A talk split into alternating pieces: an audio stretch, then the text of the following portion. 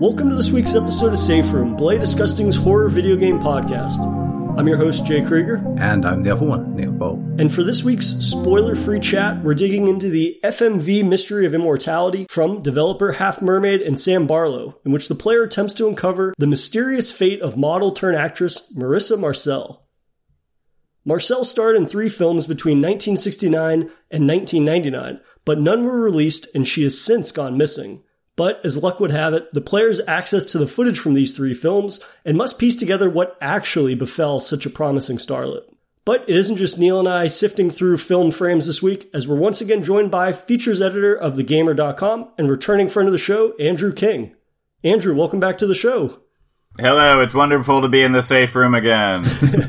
well, we are elated to have you back to chat about a game that, you know, I think as we have all spent a good deal of time playing it, it is sort of probably the first major, major beast I feel like we've covered on the show in a way that, you know, when you talk about that in terms of game size and a discussion that kind of mm. envelops that, this is the type of game that I feel like there's so much setup that you have to do before getting mm. to what is really great about it. But in that sort of legwork, um, it'll become clear why this is such a mm-hmm. standout yeah. title for, uh, you know, seemingly the three of us for this year. I think we've had a basically a warm up chat in, in the, before we even started. So that, yeah. and I always think that's a good sign of a conversation going forward is you can't wait to talk about it before the time you're actually right. supposed to talk about it.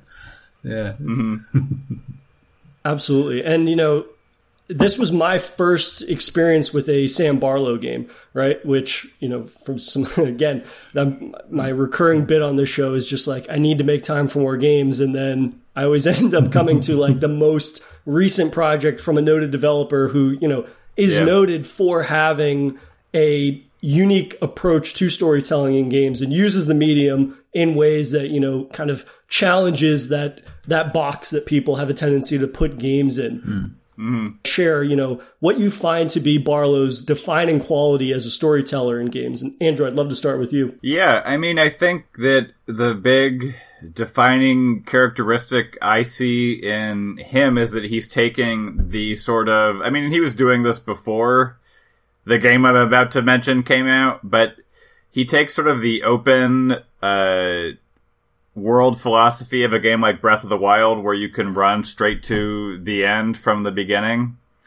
That's how all of his games have been. You can, if you know, like the right, you know, word to, I mean, this is especially true in her story and telling lies that it's like if you know the right word, you can type that word into the search bar and see the, you know, a clip that's going to unveil the whole mystery for you. That's sort of the equivalent in these games of like running to Ganondorf's castle in your underpants with a mop, you know? so he's taking like that sort of open-ended philosophy and mixing it with this really hard on its sleeve love of film. And all of his games have been interested to varying degrees with you know what makes film compelling and what makes various like formats of film compelling. Her story was all this grainy, like inter- police interrogation footage. Telling lies was about you know was, was taking um, two halves of you know phone of video call conversations and like you could find one and then later you'd find the other and so that was a different you know way that we interact with video basically and this one is basically everything in the kitchen sink, right? Like yeah. it is it is like you said the the movies range from 1968 to 1999 and they look convincingly like they cover that full range of American film.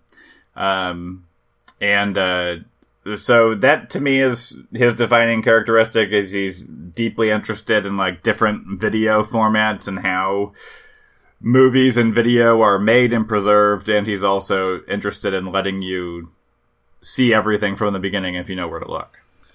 How about you, Neil? How do you find uh, Sam Barlow kind of bucks the uh, the normal sort of box that people tend to put, you know, interactive experiences uh, with games that are, you know, outside the traditional uh, traditional experience? Yeah, I mean, Andrew has covered that superbly, naturally. So it's made my job a lot harder.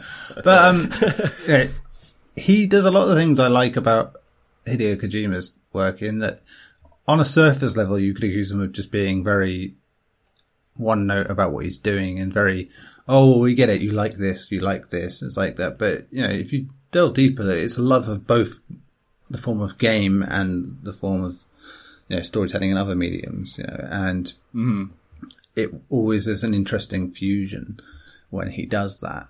I think, but the key thing I think of the, the three games we were just talking about is that, you know, it, it's all about how you interpret it, isn't it? It's like it's giving you the pieces like a jigsaw, effectively digital jigsaws, and rummaging for it, finding it out. But this jigsaw can go in any way, shape, or form you want, you know, and like that, which makes it more difficult, and more intimidating. But all the same, the picture you get out of it can be wildly different from someone else's, even with the it, the resolution of the story that you do get.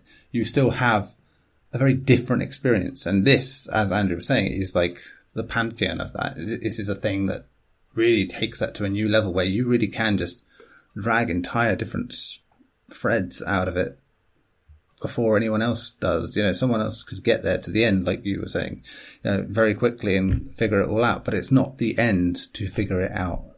You know, that's just like the, the hook to say, here, come on, look to the mystery. Why do, you know, why does Agatha Christie's work still work to this day? even though you know the outcomes of the story. It's how it's structured. You know, the weird thing about these games are that they are structured in a really seemingly haphazard way, but they are actually quite, you know, a meticulously put together beast. And that's quite smart because it puts all the onus on the player. And that's, you know, where the game side of it comes in. It's like it gives you that agency as a player to figure out the mystery through your actions and figure it as quickly yeah. or, or as long winded as you want it to be, like that, while still having that very you know, you know, normal traditional storytelling method of like this is what the end is. All these pieces do fit together in a certain way if you want them to go nuts. But and I think it opens it up to you know that sort of healthier, wider discussion you can have about things like film, you know, where you can discuss the nuances of something, which we try to do in games a lot, but I think it's very hard when it comes to storytelling, especially in games, to really take it to that level that you can with film because whilst, you know, the interactivity is there, I think marrying the two things is often a bit of a strange one. You know, it's a bit of a strange marriage. So, uh, you know, we're, we're, talking about this game now in the same week that The Last of Us has come out for the 17th time. And, you know, that's taken up more page clicks, airtime, whatever, because, nah, why wouldn't it? It's the big blockbuster version of what this is, you know, in a way. Like Andrew was saying this before we started, you know, they are both coming at the same thing from very different angles. And, but this feels like the more natural angle of immortality. I think it, it, it just doesn't feel as like weirdly for something that should be pretentious, it doesn't feel as pretentious as The Last of Us, which is no knock to that game, you know, either. Yeah. I just think there's an honesty to what Barlow has made in that regard. You know, it, it doesn't that is more about a love of cinema, not trying to be that love of cinema. Yeah, so the something like that is. Yeah, I think um, they're sort of coming at the they're both taking the word cinematic. Mm. Like, let's make a cinematic game. And they are saying, well, The Last of Us will approach that as what is cinema to the viewer? And so mm. it's a very controlled experience. It's very like linear and, um, you're going to go through gameplay sections where you're very guided and you're going to hit cutscenes and like, it's all about turning the player into the viewer. And Barlow's games are approaching what it means to be cinematic through the viewpoint of the editor or the filmmaker, right? So it's like you are free because an artist is free to arrange the the like if you are arranging the footage that you shot into a film, you have freedom to move parts around and put things here and there, and so you have that sort of complete freedom to take in everything that you have at your fingertips. Um, and so, like you said, that's sort of a more natural. I mean, I love The Last of Us. The Last of Us is my favorite, probably you know, two top two or three favorite games of all time. But it is Immortality is taking a much more um, natural approach to cinema. I mean, it's, we say natural. It is not something that you, I think, would come to naturally, right? Like Last of Us is so much more reasonable as like an evolution of what games can be. Like it isn't, it isn't functionally all that different than like Miss Pac-Man, where it's like you have a level, then you have a short cutscene in between the levels. Like mm. it's taking the structure the games have had since the beginning, basically. Yeah. When you think in cinematic terms, it's like even within that actual filmic idea of it is a very different space. You can have very different interpretations of that, and still mm-hmm. both of them be exceptional and acceptable.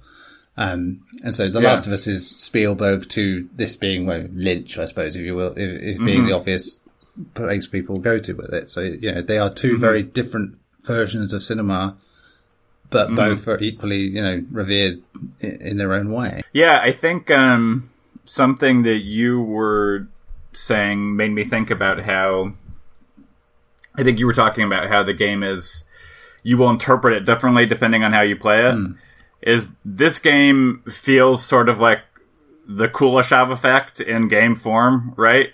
like for people that don't know like cinematic terms, the Kuleshov effect is just the idea that what you see before a shot or after a shot informs how you interpret yeah. that shot. So, like the example that they give is a man, a picture of a man's face, and then a picture of soup, a picture of a man's face, and then a picture of like a woman reclining. It's like, okay, so if I see one first, I think he's hungry. If I see the other one, I think he's horny. like it, it, it, you have very different interpretations of it depending on what the image yes. that follows is, right? Right. And so immortality, you we're all going to have the same starting point, right? I think I think no matter you know who plays the game, you're going to start with that clip of Marissa Marcel on like a fake Johnny Carson. Mm and then that is how you get into the rest of the game. But from there, like depending on what you click on in that scene, you're going to go to any number of places, yeah. and so that's going to inform the way that the story forms in your mind, right? Like the each clip is sort of like Tetris blocks that are falling into place, and those are going to be different for every person that plays yeah. it. Yeah, much like you were saying about the whole Breath of the Wild style thing, it's, it's really like whatever path you take from that opening hill, you know, that is your decision from that point on. You know, yeah. It, yeah, you're all going to come to the same conclusion, but which way you decide to go is the true form of open world, if you will. You know, in, in a this ter- in a more metaphorical sense, I suppose. But yeah, it, yeah. it is there. Sorry, so that was a really long-winded way to say. Yeah, I didn't have I didn't have much to say. It's like my signature dish. I think that it's. Uh, interesting in terms of me coming to this as my first Sam Barlow game. You know, we've now uh, mentioned The Last of Us, right? And that that was the type of game that played within the parameters of the types of you know cinematic experiences that a game of a traditional sense could be. Kind of the example Andrew gave, right? Where it's you have gameplay, you have a cutscene that's either informing you about a threat or you know building some kind of emotional relationship between characters or between characters and the player and just mm-hmm. elevating that type of storytelling that's traditional, which is not not a knock against the game, but it's elevating it, whether that be production value, writing, performances that are going into it. Mm. Whereas my experience with Immortality is that it's challenging even the idea of not only just player agency in games, but you know more specifically, it's taking that FMV style, which you know is an established thing in games, right? We mm. have any mm-hmm. number of examples of that, as a project, it's taking that typically,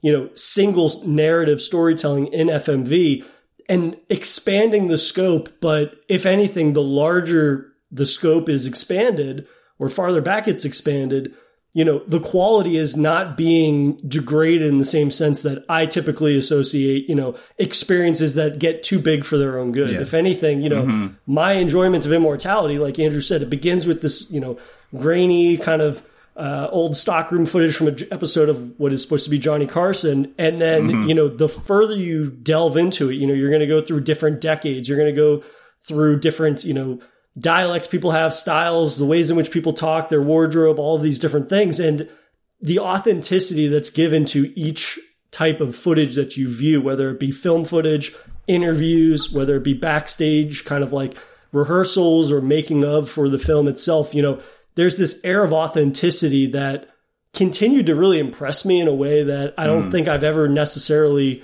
attributed to an FMV game before, right? It's the ability to really transcend time in a way more so than just like, okay, here's this character's experience from point A to point B. It's more, you know, seeing the aesthetic follow that throughout these time periods mm. and back and forth before you even mm. get to the mystery itself and anything like that. You know, that I found to be, you know, overwhelming in the best sense of the word possible. Yeah. Um, just because it was redefining my expectations for the types of stories that you can tell in that medium, not just in terms of the traditional sense of, you know, the quality, the production value, the talent, but overall just, you know, every facet of the storytelling for each mm. of those eras cont- was continually changing, but the same mm-hmm. amount of quality and care that was attributed to them I found to just again transcend each of those periods yeah. and the sporadic nature of, you know, jumping between scenes and all of those things, you know, I didn't experience the sense of whiplash that I thought I would, mm-hmm. even though you're changing time periods because the same level of quality and care to the authenticity of the periods and the people I found to really carry over in a way that, you know, I might not have still uncovered everything there is about the game, but it definitely is the type of thing that I kept coming back to, even if I you know, found a lull maybe in my discovery process. Um, but I guess mm. before we move on to uh, your guys' first sort of thirty minutes to an hour with the game, which I want to know how that went for you guys, mm. uh, we should probably I should probably you know delve into a little bit more of the mechanics of this game yes. and that. So you're delving into these three films that were unreleased, and mm-hmm. essentially you're beginning with scenes from that. And every time you access a scene, you can you know fast forward you can rewind. You can slowly, you know, go through each frame to see maybe, oh, maybe there's a prop or you notice something in a scene that uh, stands out to you. And there's this feature called match cutting, which you can pause every single video and then you can go into basically match cut mode, which lets you mm-hmm. select an item in the environment, which then cuts to another scene you don't know, you don't have any real idea of which movie, which time period, what type of footage you're jumping to, but there is some sort of association between the scene that you're watching currently and the one that you're about to jump to. More often than not, it's tied to the prop that you're selecting, mm-hmm. whether it be a person, an environment, or again, a prop. And mm-hmm. initially, when I played this back during the Tribeca Games Festival uh, earlier this year, which I talked about briefly on the show. Um, I had 30 minutes to play and was immediately overwhelmed and confused and completely out of my depth and element in terms of trying to, you know, master those mechanics and then trying to figure out just what the hell I'm doing, which I should mm-hmm. also note uh, for the listeners that haven't gotten a chance to play this yet is that there's no real hand holding in this at all or any indication of what you're supposed to do other than that you know, yeah. very basic and purposefully basic uh, box summary of what the game is, if you will. You have to uncover this mystery. These are the means in which you can begin to try to solve that, and it displays the mechanics for you. It gives you a brief little tutorial, and then the player is on their own. Mm-hmm. There's no objectives. There's no hand holding, and hey, you should focus on this.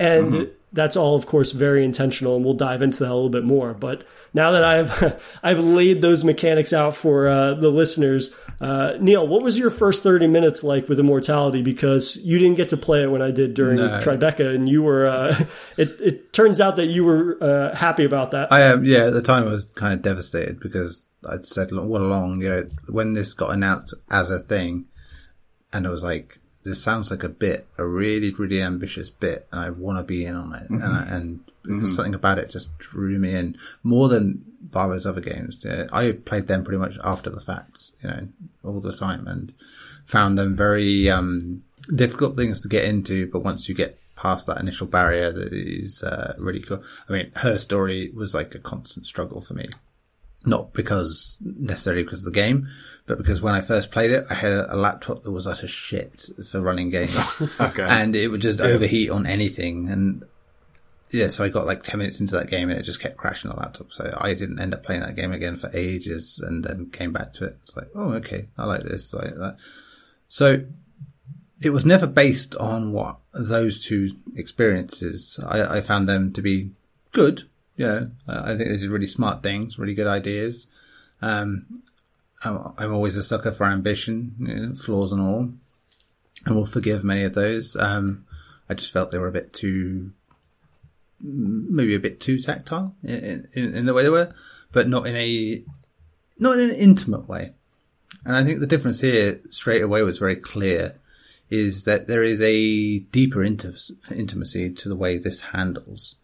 You know, so instead of um, feeling like I was logging into a stranger's computer to find the right bits of information, I sort of felt here like I had the film and the machine in my hands, and you know I was there sipping my, sipping my whiskey, you know, eyes dry from staring at you know thoughts swelling from this. From this is in the first thirty minutes. Still, I'm telling you, it's like it was hypnotic. I was there just thinking, I, I can't drag myself away from this. I, I don't want to see an end to this, you know, and it was already dragging me in and without me realizing it. And I just felt like it was amazing when I thought about it later and getting really into the experience that it was like, it's this almost cursed thing that you can't look away mm. from or stop thinking about. And by the time you uncover anything later, you know, you, you realize how deep you've been dragged into it and deeper mm. than you ever thought you could by a game, you know? It, mm-hmm.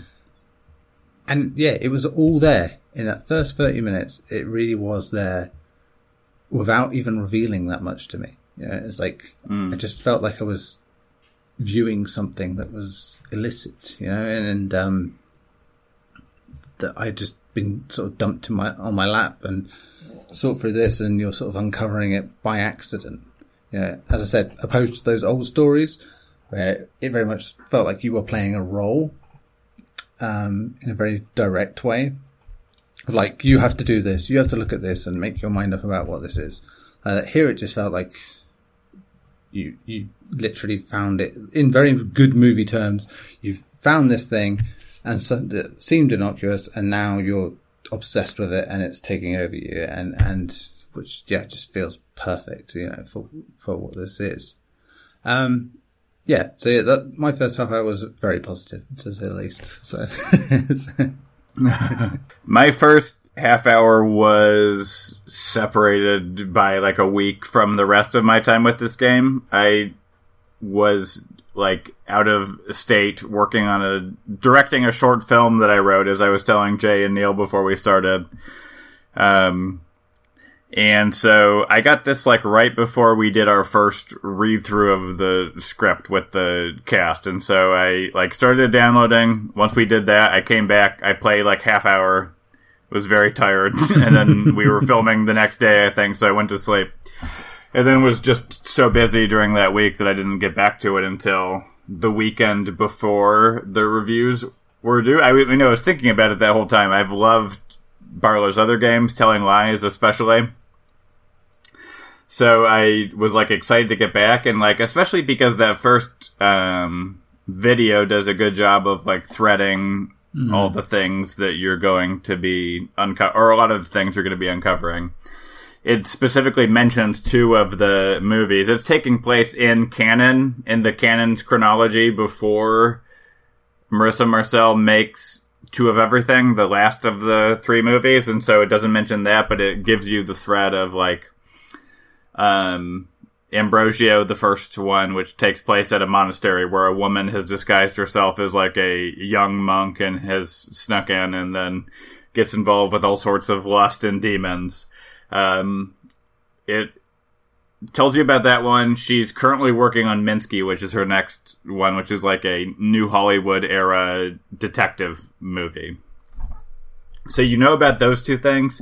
It shows you a clip of Immortality, so or of Ambrosio. So if you click on one of the actors from that, it's going to take you to like clips from that movie. So it, it gets you started in that way. Um, so yeah, I mean, it feels of a piece with Barlow's other things and that it feels like you're sort of dropped in the middle of nowhere, but the place you've been dropped is very designed to funnel you to a place you need to go. I mean, you could go uh, various different places. So like for that, you could click on the microphone on the Johnny Carson's desk. You could click on Johnny Carson himself and that would take you to a different interview from that show. You could click on Marissa Marcel. That'll take you to another clip with her. You could click on her cup. That'll take you to another clip with a cup. Like, there's all these different, you know, mm. paths that you can go down.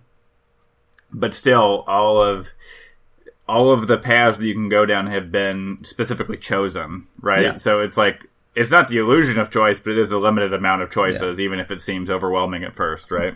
Yeah, but it's a freeing thing. It, it really is mm-hmm. because you know, we're saying how intimidating it could be and how intimidating the earlier games were. This really does just give you that sort of basic idea of freedom where you're like, I was like, we'll, we'll lead you a little bit of the way. And again, this Breath of the Wild comparison is perfect because you do get that little bit of lead in before you actually get to the, the choice part. And it teaches you just enough to go out there and sort of spread your wings, so to speak. And then, yeah, it is very much dependent on how you feel and about things and what catches your eye in a scene. And uh, which, yeah, as we've, I'm sure we've all seen it, is something different for everyone. You know, it, it, so mm.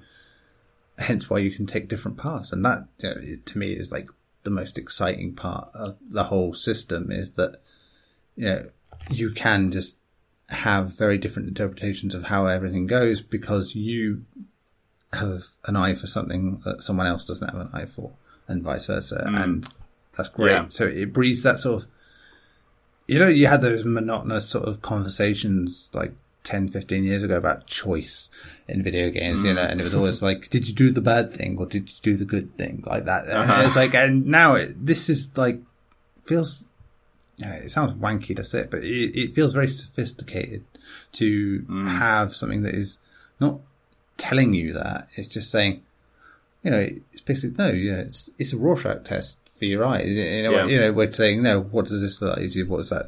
And getting to interpret where that match cut takes you, you know, as well. Mm-hmm. Like, as you said, some of them are really obvious and like, oh, this is, this is a glass, so that's a glass, blah, blah, blah. But then mm-hmm. sometimes thematically, what was in the previous thing matches up with the next bit in a really subtle way. And you're like, oh, okay, that'd be interesting, especially when you start to learn more about the story and you're like, oh, okay, mm-hmm. I like this. I like that this means that.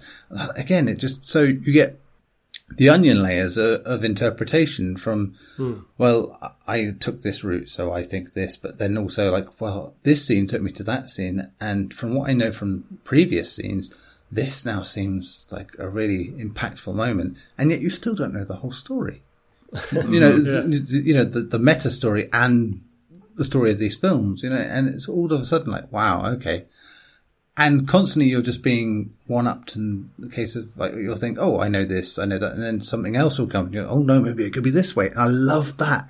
That's one of my favorite mm-hmm. things about film when you're just discovering a film and discussing it with people, no matter the quality or whatever, you can discuss theories and ideas. And, you know, it's been gamified now, you know, to, it, online where that's a thing where everyone's going to talk about that as mm-hmm. articles because does this mean that the blah blah has happened to blah blah blah? And it's like we don't need that. You know, discussion about that is what you really need. One way conversation doesn't work, you know, and so it kind of brings a bit of that back because you can't have one singular idea about it. And that's where, to me, it's most like film. You know, it really does have that sort of know, it's getting me like this where I'm, oh yeah, yeah, yeah, I've got to talk about it like that sort of thing. Yeah, and yeah, in a year where I've watched less and less film, but really been impacted by some of the stuff I've watched, you know, it, it's brought back that sort of excitement for me where I'm like, I want to discuss this. I really want to talk about this and like that. And you, you almost get fanatical in a way that many people get fanatical about things that are far less, um, you know, interesting in depth, but um, mm-hmm. and then you kind of go crazy because well, only some people are going to talk about this, and then going to people that are only going to talk about it in a certain way because they have their own personal, you know, way to spin it or an agenda, and you don't really want to get into that because you really want to be positive about what you're talking about. Yeah, it's just it's one of those instances where I just felt like yeah, you know what? I know why I love film so much, you know? mm-hmm. and um, it's crazy how it took a game to sort of really jog my memory on that. so, yeah, I think that the game does a really fantastic job of creating the illusion of choice in the sense, you know, Andrew said ultimately you're only you're being funneled down a couple of paths, right, in terms of the reveals, but you know, it creates enough illusion of choice that you have the freedom to interact with anything you want, uh, kind of kick off any match cut that you want, but it's done so in a way that it really rewards that agency and that the player themselves gets to prioritize what scene to scene they find to be the most interesting, which, you know, really does double as the idea that you can keep, because of course with an FMV game, while this one is probably the largest scope and the most amount of footage of any that I've played or even potentially ever, um, to a certain extent, but it does a great job of not making the player tire of returning to past clips because, because again, mm-hmm. you can't foresee the jumps that you'll take and what you could then yeah. draw out from, okay, well, I'm going to focus on this one thing in the environment, but then, you know, because the player can um, either move the mouse or you know use the controller sticks to kind of like highlight what they want to. But there is a feature that if you press on like the d-pad if you're playing on xbox it jumps to things in the environment which you know that really is the way that you should play the game because that will reveal things that you would never think to highlight or to click on. I mean it can be something as seemingly mundane or unimportant as you know a window and then all of a sudden it jumps to somewhere else that it might be the same window or maybe it's just a window that has some greater relevance to what you just watched in another scene. Um, and that's an element that i think does a really good job of not allowing the player to really tire because you don't have a great deal of uh, ways that you can interact with the film. That doesn't really evolve past that opening tutorial initially. But overall you know there's greater significance and there is a lot of mystery tied to each scene in a way that allows that story to expand in ways that you know it might not always alter your understanding of things. It might not always you know introduce you to a new clue or something but it creates that constant sense of oh this case is moving in the right direction which you know for somebody like me who sometimes might get frustrated with games that don't always you know point you in the direction you're supposed to go this is able to do that in a way that doesn't feel unnatural. It just feels like, oh, well, I'm this detective and okay, I'm going to highlight this thing and maybe it'll lead to somewhere. But if this exact moment doesn't, perhaps there's two other clues in the environment that I wasn't thinking about or didn't realize right away. And all of a sudden I'm going down this new rabbit hole, which could then, you know, spiral into another 30 minute kind of deep dive into one specific element and then learning the significance of that. I mean, it only takes one clue to keep spiraling, which I think is the true essence of how this game capitalizes on the fact that it makes you feel like a detective probably better than any game I have played that, you know, that uh, champions its ability to do so.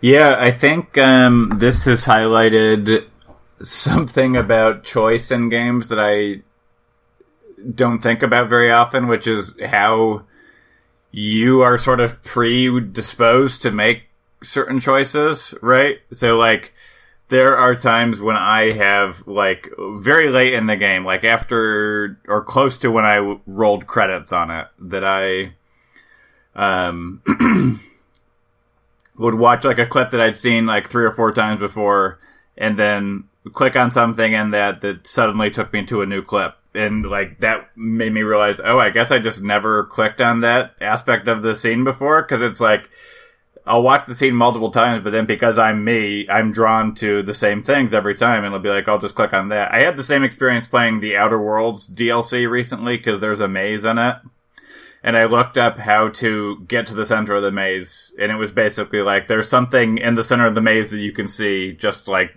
walk so that you're always going towards that. And doing that was like, wow, I've walked past the path that I could have taken to get to the center of the maze multiple times and just didn't take it because my brain is predisposed for whatever reason to take the other path.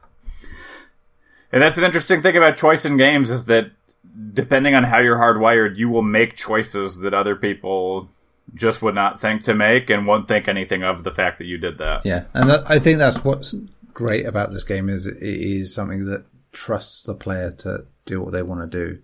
You know, it, it's not condescending. It's not dismissive of what you can do. It's like, yeah, your interpretation is fine. You know, it's like you may not find the same information someone else does, but you will find things. You know, and there was a run of this where I just kept finding new things and new discoveries, you know, that were really big.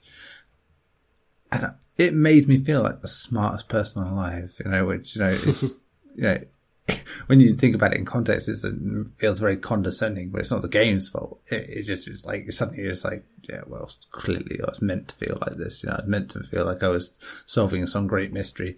And you can be cynical about that, but in the moment, you just, you're just very into it and you're like, oh my fucking god, I feel like I'm cracking the case, sort of thing. And this is great. I, am really into it. I want to do this, and and yeah, it just does not leave your head when when that happens because you get to that point, you you discover something, and we were saying before this, where I was like, I um, you know, I found the trick to watching more films a few years ago was just like you know to not get caught up in the idea of like watching a film as a whole all the time, and sometimes you just have to watch it in bits, and that's it. Mm-hmm. And if lucky, a film will derail that plan uh, because it it hooks you at a point where you're like, no, I need to know. I need to know what the next bit. I need to go through the story. I need to have some sort of conclusion, some sort of clarity about what's happening. And you know, immortality keeps doing that, you know, where you keep having moments and they're not even really always like massively, you know, relevant, revelatory moments in the story. It's just, they take you on a path where you're like, I want to know where this goes. I want to know where this goes. I want to know what happens with this character. And you go down that path and suddenly you're like, well, I was going to go to bed 30 minutes ago, but here I am still sort of going down this rabbit hole. And uh, that's what it is. It's always a rabbit hole with this game. Always a rabbit hole. Well, that's that's the thing. It capitalizes on those aha moments in the best of ways, and it doesn't always have to be, you know, the case breaking clue. It can be something again that's very minor, and yet the way in which a lot of those early clues kind of reprogram the player's brain into realizing, oh, this is how I have to approach each clip of this movie in a way that I found to be, you know, you know, not to uh, be too hyperbolic about it, but like amazing in a way that I don't necessarily always attribute with games when I play them, especially when they're delving into like a mystery aspect or something. Um, it's the type of thing where you begin to pick up on clues that could be tied to an object. They could be tied to a specific person who's reoccurring throughout the three films, or it could just be a subtle interaction that you notice that's not the focal point of that particular clip from a movie or an interaction on an interview show or behind the scenes. And I think that that in and of itself pays a great deal to the writers, which I want to get more into uh, when we come back from our break in a minute. But one more thing that I think I wanted to touch upon that Andrew had said that really got me thinking is the idea of, you know, player choice and going outside our norm in terms of, you know, how games overall, when we've been playing them all these years and whatnot, like we have these certain standards, I guess, with which we approach certain problems in games. And, you know, you can do your best to try to, you know, go outside your typical, uh, your typical emotional compass, if you will, in certain games. But more often than not, you know, you're either going to go, uh, Paragon or Renegade, if you will. Uh, but in something like this, it really does reward the player in a way that I found to be really, really exceptional in the fact that, okay, well, I've been focusing on these actors for the last 30 minutes in terms of going through clips. Let me select the first thing that I come to on that sort of selection queue of different things you can interact in a scene. And I would kind of just, I would essentially roll a dice in my head and be like, okay, three clicks, and that's the thing I'm going to click on. And every single time I ended up highlighting something that normally would not be my initial sort of, oh, I have to go look at this window or this painting.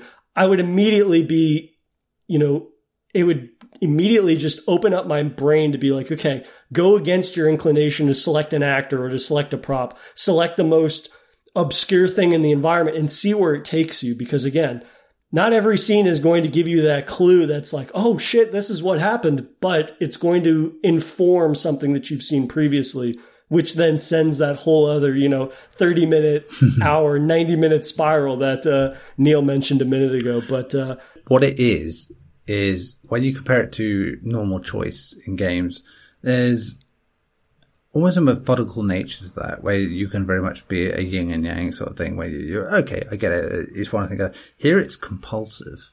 It's like it very much preys on that sort of.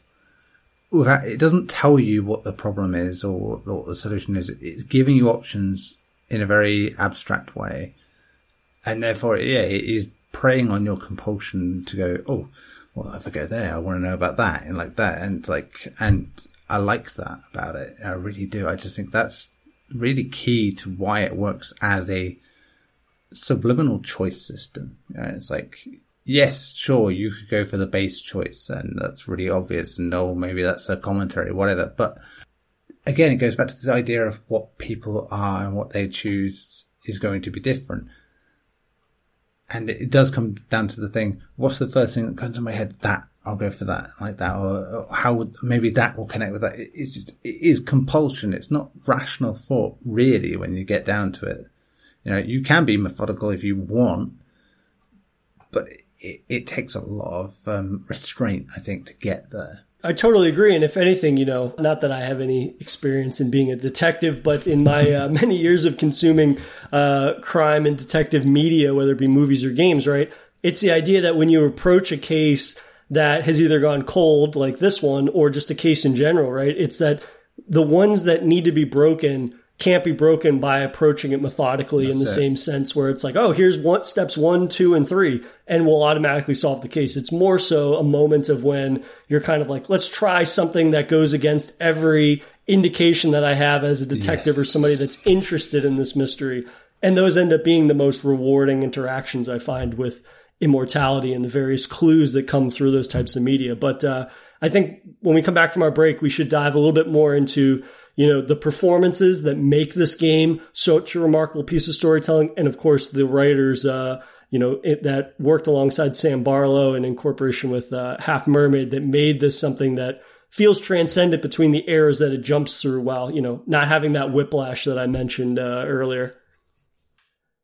And we're back from our break. And uh, I think it's only right that before we delve too much into, you know, the fact that this story is able to transcend different decades and not have the whiplash that I initially assumed would happen in terms of, you know, when you're jumping around between time periods, there's going to be certain things that still seem very similar, which then it's almost like, well, are you actually jumping between time periods or is this more of like a show? Whereas that's never the case with immortality, I found. And, you know, before we give a lot of credit that's due to the writers of the game. I think that we need to delve a certain amount of equal credit to, you know, the starlet that's at the center of this game. Uh, that, of course, being uh, Marissa Marcel, who's played by in real life, of course, Manon Gage, uh, who does a fantastic job at handling these three separate roles.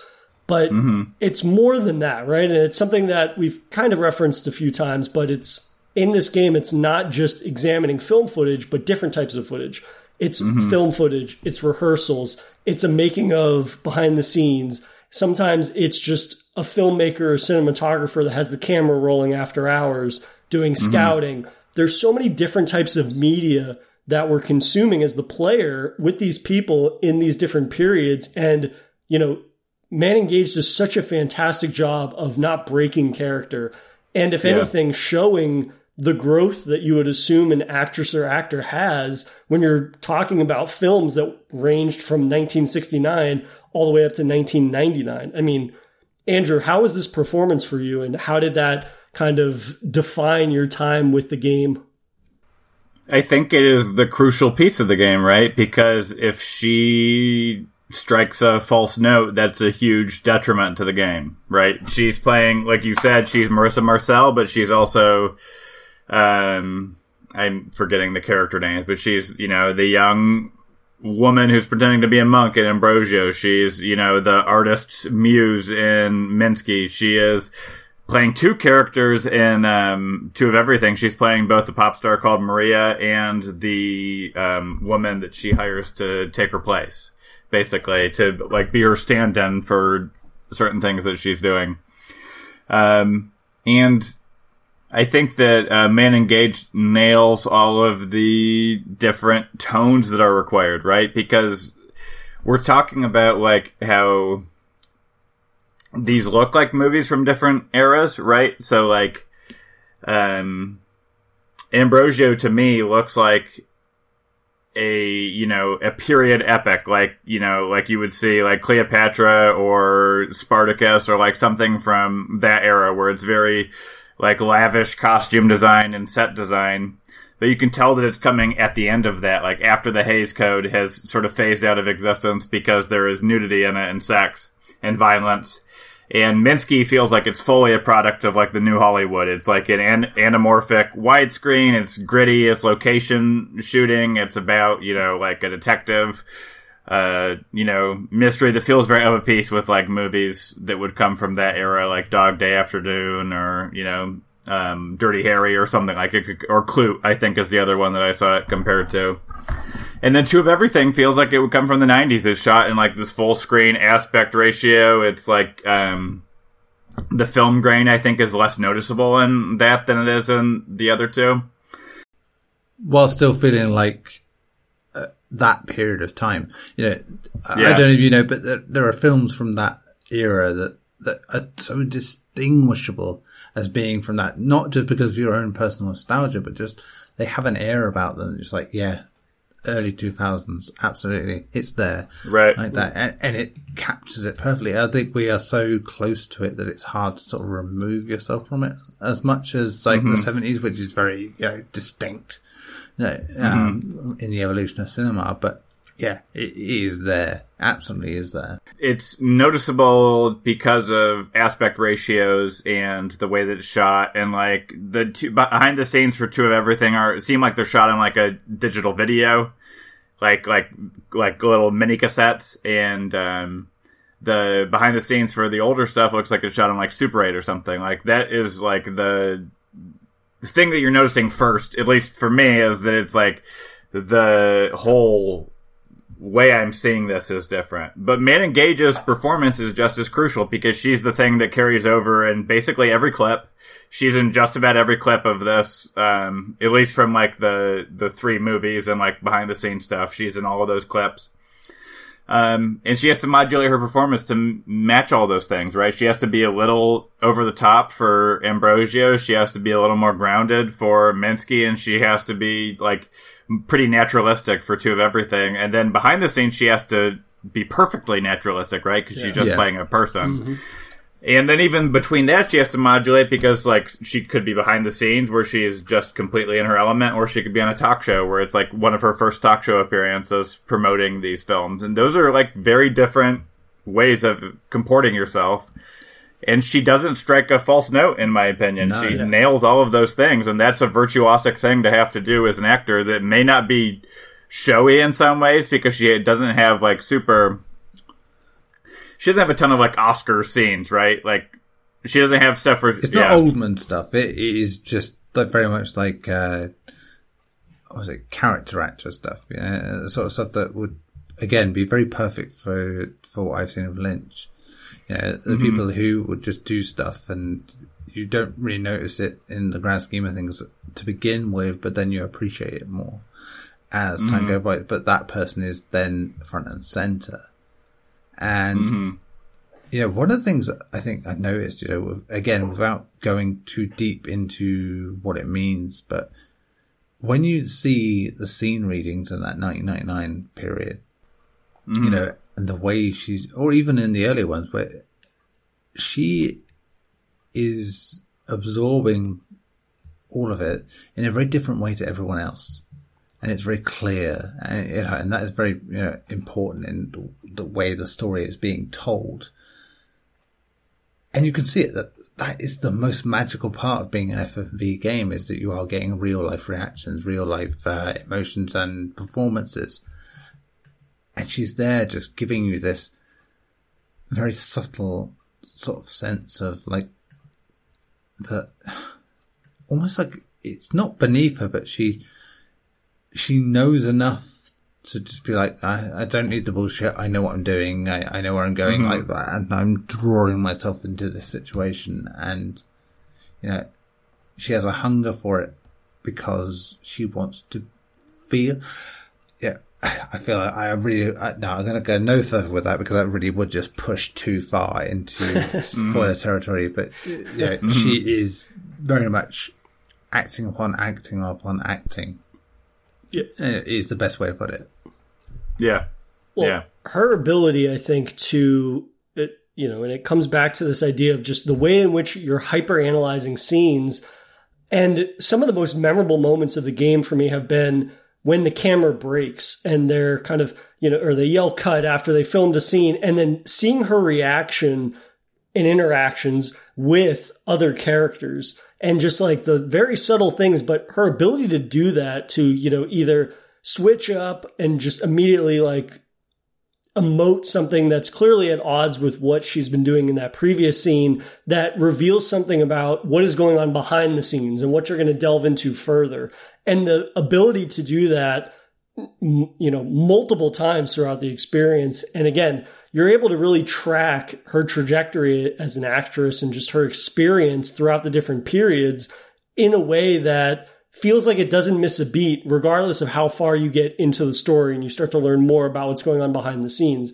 Which, if anything, I think again, it's something that even if you don't find out the mystery within the first few hours, or you're still kind of just like at a loss for what's happening, there's mm-hmm. a level of engagement there that I find to be incredibly remarkable in the sense mm-hmm. that you can be invested in these people past what is, like you'd said, not exactly Oscar caliber performances, but it's the best possible replication of what a character actor yeah. would be or just a genre film in general, which I think again is the game's probably greatest strength. And it's a testament to, you know, Sam Barlow's writing. It's a testament to Barry Gifford, who's, you know, mm-hmm. a notable Lynch collaborator who wrote, mm-hmm. co-wrote uh, Lost Highway, Wild at Heart. You also have Amelia Gray, who wrote on Tell- Telling Lies. Also, the Netflix show Maniac, the USA t- uh, network showed Mr. Robot and Allan Scott, who was behind films such as Don't Look Now, The Witches, and most recently The Queen's Gambit.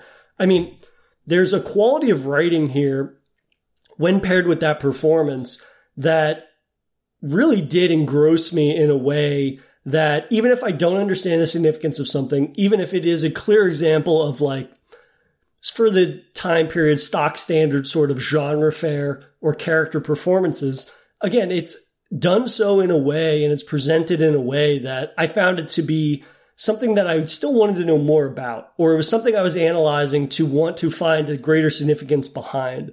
There was no point in this game, no matter how lost I might have been in the mystery, how confused I was in my 30 minutes with the game or the first hour.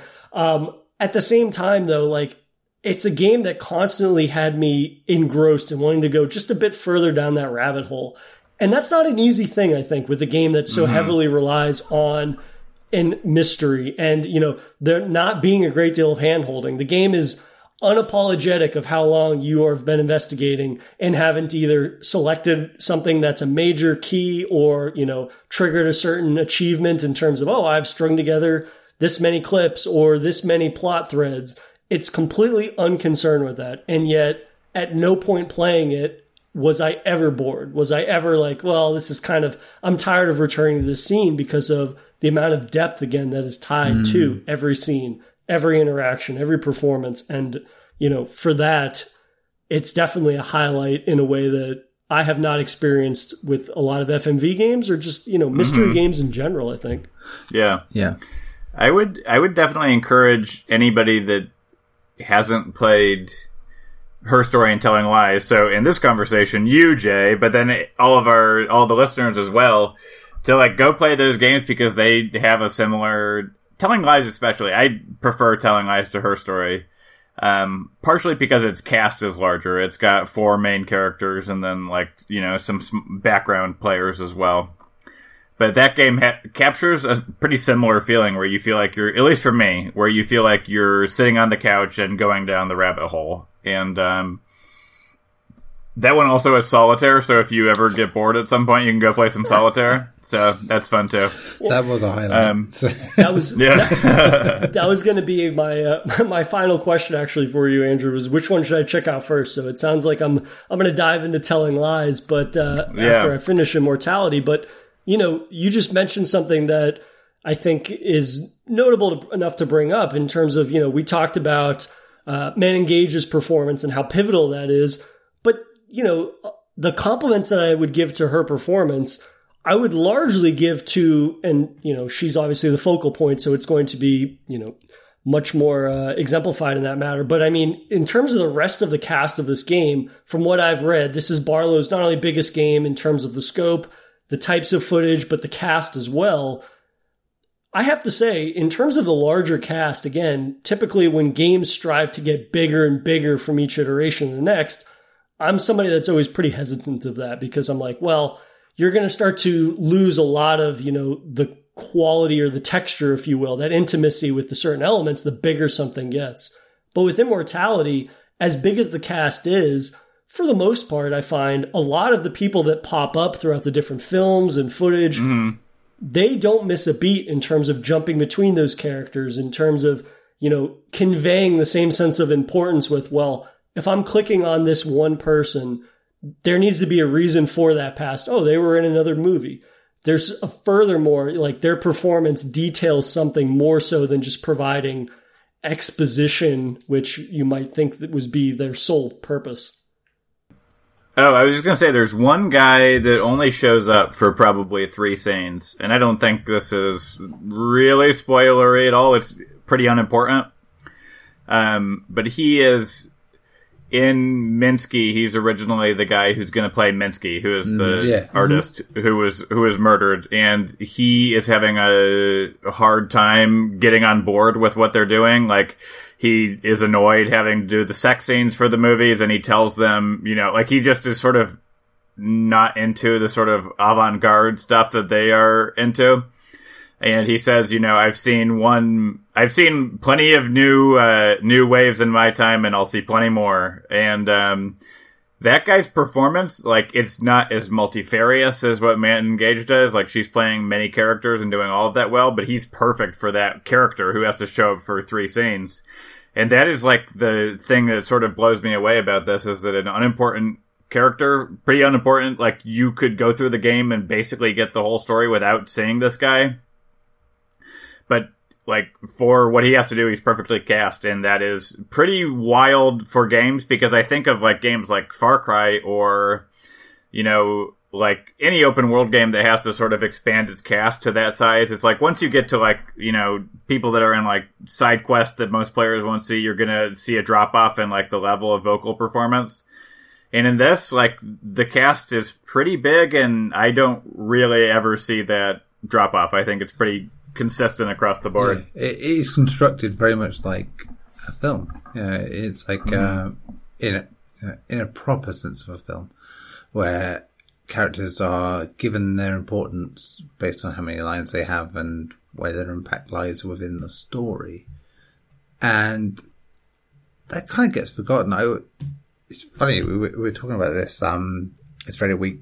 I, I was talking to the, te- the new tales the uh, the Borderlands developers and saying, you know, it's like you've got a lot of characters here doing the same kind of thing where you had this sort of buddy cop role of like a straight man, funny man thing. It's like, how do you balance that? How do you, how do you balance so many of those pairs with trying to one, A, make it serious and B, you know, not have one drown, one set drown out the others, eh, and that that's difficult. You you have to know where to make your roles work. You you have to know where to have a hierarchy, and it's not to discredit you know anyone who's acting in a film. You can have maximum impact in a film whilst having like what two lines, you know, it's like we've seen it many a time where someone's yeah. come into a film, said a couple of lines, and they are iconic because of the way they have delivered them, mm. with with the way the director has shot them. That that is important, you know. And I think Immortality is very good at that. You know, it's with its sort of mash of you know actual filming stuff and behind the scenes stuff. It makes you curious for what they're doing, and, yeah. and it makes it curious for people that you don't really know, and half the time you don't remember the name of. Uh, which is yeah. you know, the, the, the nature of film. You know, it's like you, you, you watch something and go, oh, I, like this guy, I like that guy. What, what, who the fuck are they? What have they done? Sort of mm-hmm. thing. And yeah. it does that really well, and, and I was mm-hmm. very impressed with that side of it. Yeah, I think of um, Licorice Pizza from last year. I don't know if you guys saw that, but like Harriet Sansom Harris in that movie has one scene um, where she shows up as like a talent agent that yes. Alana Haim's character is going to meet with, and it's the funniest yeah. scene in that movie, and it is probably my favorite scene in that movie. And she's only got one scene that she shows up. Like if it was up to me, she would have gotten an Oscar nomination for how good and funny she is in that scene. Yeah, I mean th- that's a very Paul Thomas Anderson thing where you can have people who don't show up for very long having a major impact sort of thing. But yeah, I think that was like the most nuanced version of that. You know, that really was just like the encapsulation of what he can do well. You know, before it was like they get a couple of scenes or they'd be like the, the fifth character in, in a uh, thing like Magnolia and still be uh, getting a prominent role. But yeah, that that was like him learning, I suppose, of um, how to sort of have a punch in a role without, you know, having it be the focal. And, and that, that's good. That, that's really good about that. Yeah, and I think Immortality does that well too, where it just has characters that show up for a scene or two, make a big impact, and then don't need to be there again. Like there's something that'll happen in this game if you click on somebody who's only in one scene, it will zoom in on their face, then zoom back out to show you that they don't have any other scenes. Um, and there are a few of those that like I'm disappointed that they're not in more. Like yeah, I but click on their face wanting to see more of them. It's curiosity. It rewards that idea of curiosity of like they did enough in that scene that I want to know who are they? What what have they done in this whole uh, puzzle that I'm trying to solve? Yeah, and I like that. You know, we um yeah we were talking just before this in the break of this about um uh, TV shows and stuff like that. And I, I was talking about murders in the building. You know, one of the joys of that is how they sort of piece together this sort of stuff in very podcast fashion about you know, a murderer. Like, oh, how does that connect to this X connect to Y and things like that. And there's a little bit of that to this, you know, like the uh, murder podcast sort of fad, if you will, where where you are just sort of as much as you can sort of roll your eyes at it and go, oh, okay, it doesn't matter, and like that, there will be one that hooks you and takes you in. You're like, and, and suddenly you don't even realize it, and you're there theorizing about it and speculating about what it could be and who could be doing this and that and the other. And yeah, immortality, immortality really does just get something about that. You know, I think it's an underrated part of the uh, experience is that as much as it is like a game, it is like film, the sort of murder podcast scene that is there, you know, to sort of really deep dive on things, whether they are important or not, is also a part of it. You know, it really does make up a section of this in a surreptitious way. And yeah, I, I was, yeah, it ain't my bag, but at the same time, I appreciate what it does. And it was here, you know, because it was a small part of what is here.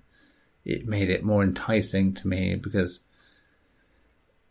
yeah, you know, I suppose it's like if you were to try a drug, you know, and you would to, you know, if you would take too much of it at once, it would be a horrible experience and you'd never want to do it again, blah, blah, blah, like that. But you would take that little bit of it, a little bit that, and you had a good time with it and everything, the experiences that sort of came around that were great.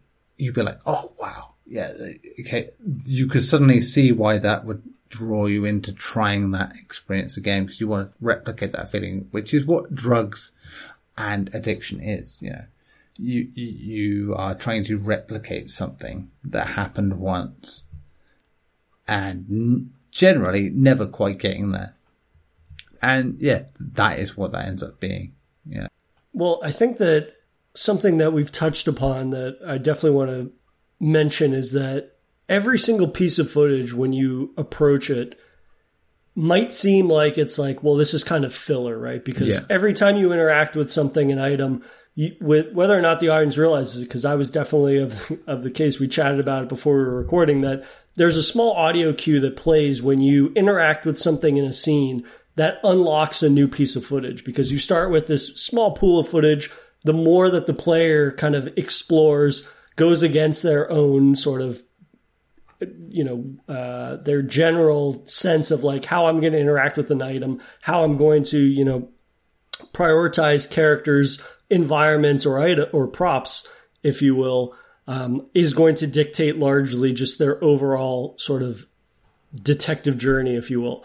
And something that I found that was incredibly rewarding was the fact that every single instance that you unlock, whether or not in that exact moment kind of have that revelatory moment of, oh, this is important, it's shedding some light on either the mystery, the trajectory of the film and the process of making that film, character relationships. I think of one scene where three characters are running lines and it comes about that one of the characters has never said fuck on screen before. and so they hmm. basically have the character say it ad nauseum until they feel more comfortable saying it on camera. And that's mm-hmm. a bit of the game that initially I was just like, oh, that was like kind of a funny scene. That was just just a byproduct of filming a behind the scenes rehearsal, if you will. Mm-hmm. And it ends up, you know, being something that becomes more about your knowledge of that particular character and where mm-hmm. they were. And it mm-hmm. basically, it might be a minor sort of informing of their place in time when that movie was shot, whether it be them as a person, as an actor, and whatnot. But overall, it is basically informing a part of that character in a way that is very subtle, but it's very mm-hmm. genuine. Yeah. It's giving yeah. you this look into a character that's behind the scenes that was never supposed to be published. It was something that a player might not stumble upon for the first few hours, even of mm-hmm. playing the game and investigating. And yet it's a revelation that further informs you about this person, which I think is the greatest compliment I can give to this game in that, you know, you're viewing these scenes of a film or the behind the scenes stuff and you're like, okay, these are actors. This is the film that they set out to make. I want to uncover this mystery, but there's so much more in just exploring a game and the sort of footage in a way that you might not normally that ends up being mm-hmm. so rewarding which sent mm-hmm. me down so many little again come back into that rabbit hole that replicates what i would imagine the feeling of being a detective is that finds that big break and mm-hmm. that i find to be something that is so easy on paper to say you're going to accomplish with a game and how many times do you play a game that says it's going to do that and then it's like well you find these one, two, three clues, and then you immediately, you know, solve the case. Which, to be fair, in this game, if you were to, you know, highlight or prioritize specific things, you get to the credits faster. But there's mm. no mm-hmm. way you have the same amount of appreciation as right. a mm. more linear detective story or game, if you will. Um, yeah, that tries to do the same thing. I mean, there's it's the type of thing where even if I hit the credits earlier than I did, I would still want to immediately go back and see what I missed because mm-hmm. I just want to be in that world more, that time period of that world more, and uncover just mm-hmm, more yeah. and more, which then might make me, you know, to what Neil has been saying, like it might make me interpret certain interactions more. And mm. that comes back again to the writing, the performances, no matter the context of the scene. The this is just a game that is very subtle in a lot of ways and those subtleties end up adding up to an experience that's more remarkable than if you had this big, you know, Oscar worthy monologue, which makes mm. it filled with these aha moments that, you know, they are notable, but they're not necessarily like the end all be all of your personal sort of trajectory in that investigation. Yeah. It, mm. it is something about it to me that um, really appeals as a sort of general vibe which is sort of this illicit thrill finding something. You know, I, I uh, I've always mentioned the the the uh, illicit thrill of finding something strange on TV mm-hmm. at like two a.m. Mm-hmm. It's like something I can often talk about as being one of my favorite nostalgic touchstones. You, know, mm. you have to be of a certain age, certain rate to sort of have that. I mean, people aren't going to get that anymore because yeah. it, it's not really a thing. But to me, it feels so special because I had so many experiences like that. And so it's stuff that you almost don't believe that you've seen, but you remember it. like almost like it's this weird sort of waking dream, you know, and even when like the content of it was largely normal, yeah, in general, if yeah, seedy to to a degree, um, yeah, it's there, but um, immortality sort of gives me that sort of feeling, like big time. Mm. Like mm-hmm. to the point where I almost have like this false memory of you know, UK people will get this especially like uh, early 2000s Mark Kermode doing like an introduction to these lost films, reeling off this sort of uh, impassioned speech quietly um, mm.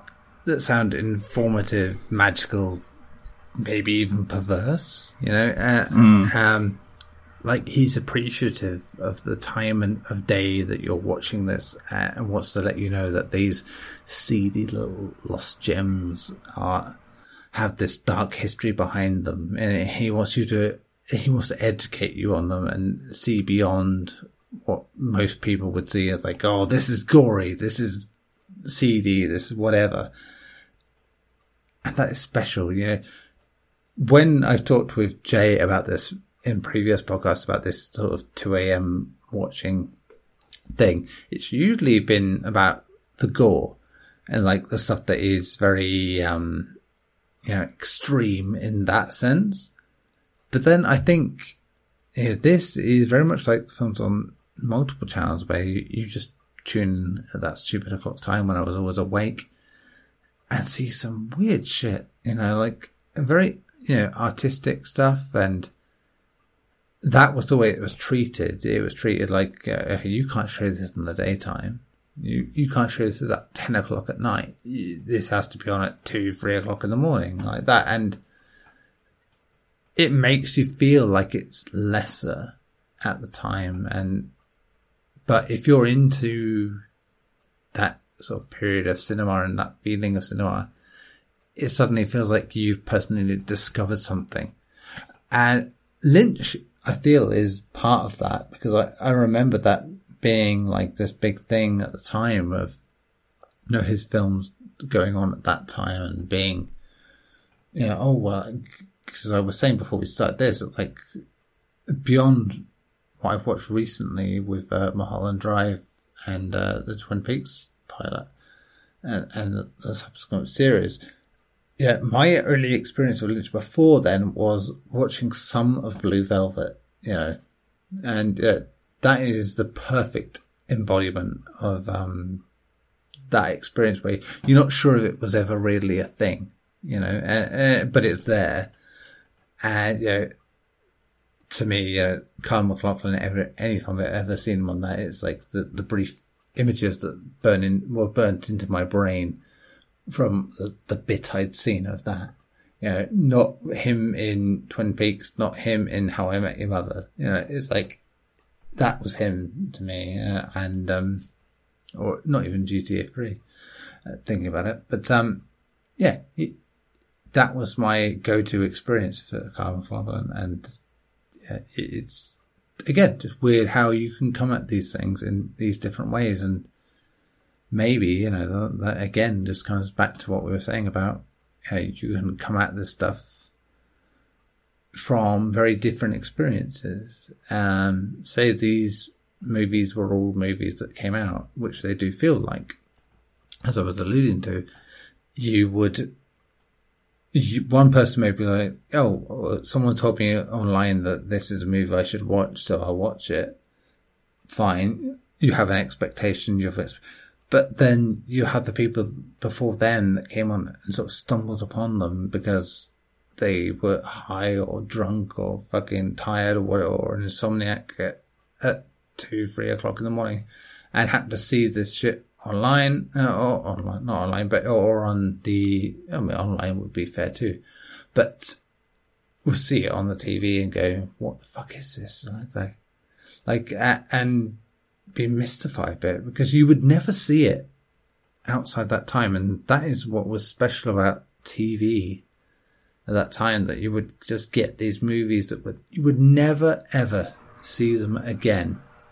You know, that they would only come on at that time.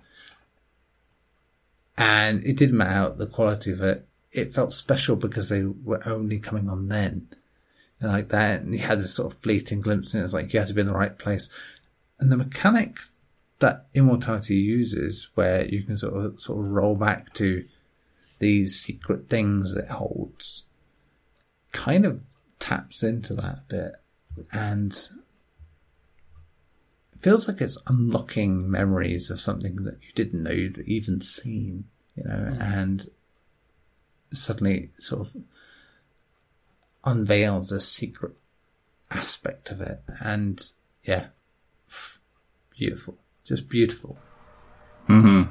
I definitely relate to that. And somebody that, you know, grew up in the 90s where I didn't have the internet until probably closer to like 2000 and I did get like Sci-Fi Channel, and I would catch these little clips of movies that I wasn't supposed to be watching, but I would mm. generally, you know, throw on the TV when I could. I would see maybe 15, 20 minutes before one of my parents realized, oh, somebody's in the living room watching TV when they shouldn't be, and come in and basically mm-hmm. chase me back to bed. And it was the thing where I would watch these more often than not, you know, sci-fi horror, just straight up horror movies. Yeah and wouldn't have any context for what I was watching, wouldn't have any real understanding of even what I was seeing, you know, at such a young age. But it was something that felt unique and it felt different than what I was used to watching, you know, what I was yeah. Mm. probably supposed to be watching that was age appropriate.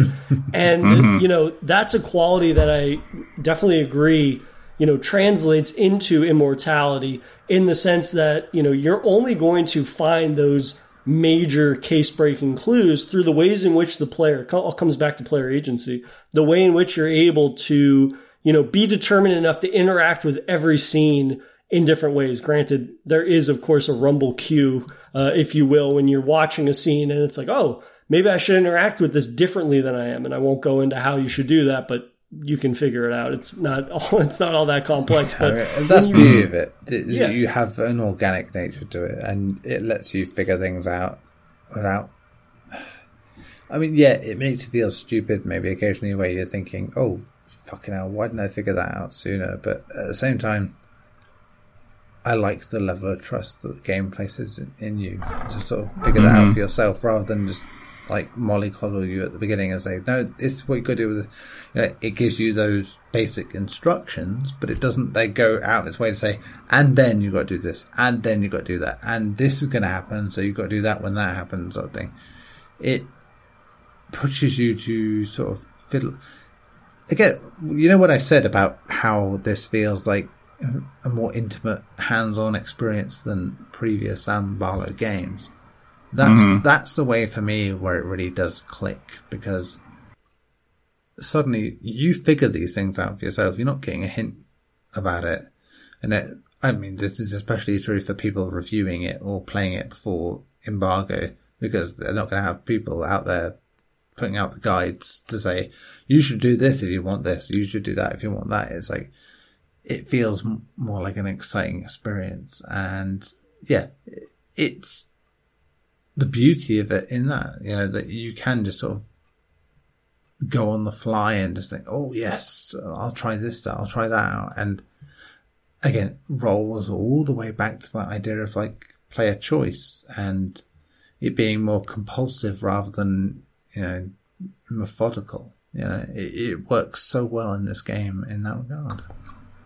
Yeah, I um, I recently had a very nostalgic experience when I watched The Buried Secret of M Night Shyamalan, which yeah. was a a fake documentary from around the time The Village came out. Yeah, mm-hmm. that it was like a it was like a documentary that Shyamalan had commissioned Sci-Fi Channel to do, where it was like he was pretending to have had this like the story is that like he died when he was a kid and was brought back to life and so that experience has been like informing all of his movies and he has like this connection to the spirit world basically and the movie is pretty stupid but the version of it that i watched on youtube was like a straight rip from the sci-fi channel yeah. so it had like the the sci-fi logo at the bottom and then when you got to the end it had like the the part where the the credits slide over to the left side of the screen, and then it showed advertisements for Stargate Atlantis and Stargate SG One. and I was like, man, this takes me back to just being in my house as like a ten year old when my dad was watching the the Sci-Fi Channel, and um, there is something that we have lost through everything being sort of we know where it is. We can go and choose to watch it, but we rarely come across things by accident. Like I think of I noticed that phenomenon the most when I was like a teenager and like how much more I would enjoy it when a song I loved came on on the radio instead of me like putting the CD in or finding it on my iPod. Like it was always more fun when it like the universe served it up for you instead of you finding it for yourself.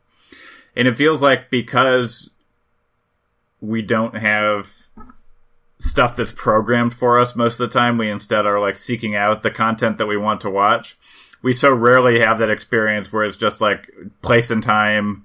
I'm watching this because it got served up for me. Yeah, it, it's backwards, isn't it? It, it? That that that the realm of it is almost back to the origins of television, you know, and movies where it's like it's going to be whatever's playing, whatever's got the most pull. Mm-hmm. You know, that's it, and that's it. You, don't have much more choice beyond that, and yeah, that, that was yeah. the daring thing about the seventies and eighties is that we get so much nostalgia for it, you know, but it's not the right nostalgia. The nostalgia that deserves to be there is mm-hmm. the weird shit you would just find, you know, and, just the, mm-hmm. the, crazy, exciting things that would come out of it that would, you know, echo into decades beyond it, you know. It's like, I just, you know, I made that Mark Kermode reference. It's like, you know, I have such a great memory of him sort of telling me about um, zombie flesh eaters and Dawn of the Dead and like that, and how informative it was. And he wasn't condescending. He wasn't trying to be shocking about it. You know, he was telling me about it in a way that was like, oh no, this this is, you know, I understand that people are going to be like icky about this stuff, but this is why it is important. This is why it is cinema. Why it um, is part of the cultural landscape. And I think that's why they stuck with me, you know, because it was someone telling me that they matter, you know, and you have to understand the conditions they came from, you know. You know, as a result, Fulci and Romero, you know, are among my favorites, you know, because of what they did in those films. Yeah, you just don't get that kind of access now. Uh, if someone makes a film these days, or, or a game even, it's not so much about the talent behind it it's it's usually about oh it did this thing, it did the X thing, whatever, blah blah blah. You are trying to look for a hook. And while that's no different from what it's ever been, like you know, you're trying to find a way to sort of find your market in the world, it's so much more difficult to break out from that lower end of the market. And by being daring or, or because people generally, when you're talking about the big audience, want safe stuff. They want stuff that's explainable, something that's easy, that's going to be, you know, I was only having this sort of conversation about games with my brothers this week where, you know, neither of them are really into it in the way that we all used to be. You know, like that it's a passing thing for them now. And I suddenly realized how, how hard it was to explain even like the most popular sort of stuff. You know, to even explain The Last of Us is tough. You know, and so to I could not. You know, my brother, my my next brother below me in terms of age, like you know, back in the day, you know, he, he, was so into stuff like Donnie Darko and Requiem for a Dream and like that, that which really was just like counterculture to what he was like as a person. But I couldn't explain this game to him and make him sell it, but I know that it would be perfect for him. You know, if he was really into that sort of thing like he used to be, it would bring back those feelings, you know, about what made that. Uh, I suppose when you're really involved in media, like we all are, you know, like it's so easy to see the joins, you know, of like, oh, okay, you know, we know this has changed, so that's why we can be cynical about that and how much it's changed. When people aren't really involved in it. They are just waiting for someone to tell them this is what you like now, and that's it.